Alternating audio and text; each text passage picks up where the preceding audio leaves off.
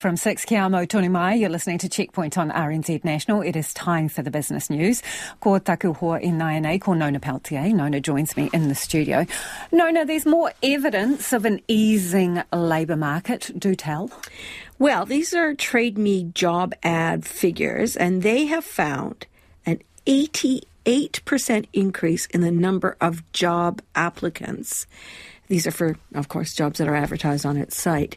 Uh, that's the highest increase in five years. It's big, 88%. At the same time, there's been a drop in the number of jobs on offer, so down almost 8% um, on the last quarter. So we're getting an imbalance there. It seems to have turned around. Part of that is that before elections, a lot of companies will freeze their hiring policies just to wait and see how things turn out. Uh, and as well, the um, the market is switching around because we're having an increase in net migration at the moment. So more people looking for jobs. What this actually means, it's going to be tough to say because the the latest data also shows that there's been a big increase in wages just recently. So it could be that employers just can't afford to hire any more people. Who knows? But in any case, it's quite interesting data because an easing in the job market is uh, something we haven't seen for a long time. Okay, for people who love the numbers, Nona, government accounts for the year ending June been released. What are the highlights? Well, you know, we had, we've had a lot of numbers from the government lately, haven't we? Okay, so I just want to say, instead of getting deep into the numbers, let's just say that the PREFU numbers, this is the pre-election fiscal update, um, the numbers are pretty much in line with what we saw there.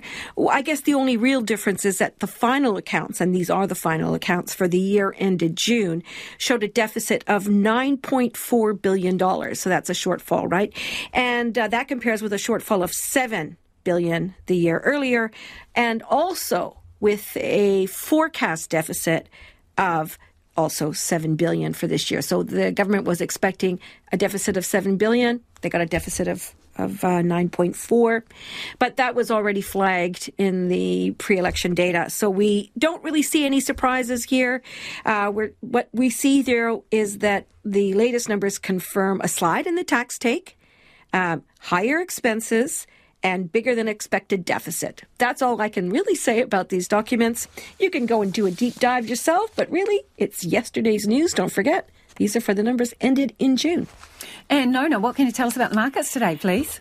Well, the market's really perked up. I can tell you that right now. And again, it, it looks like this could have been helped by labor market data in the United States, which was a bit weaker than expected, which is what we're also seeing here. So the NZ NZX Top 50 Index, it rose two thirds of a percent. That was a gain of 74 points to 11,309. We're seeing that right across Asia.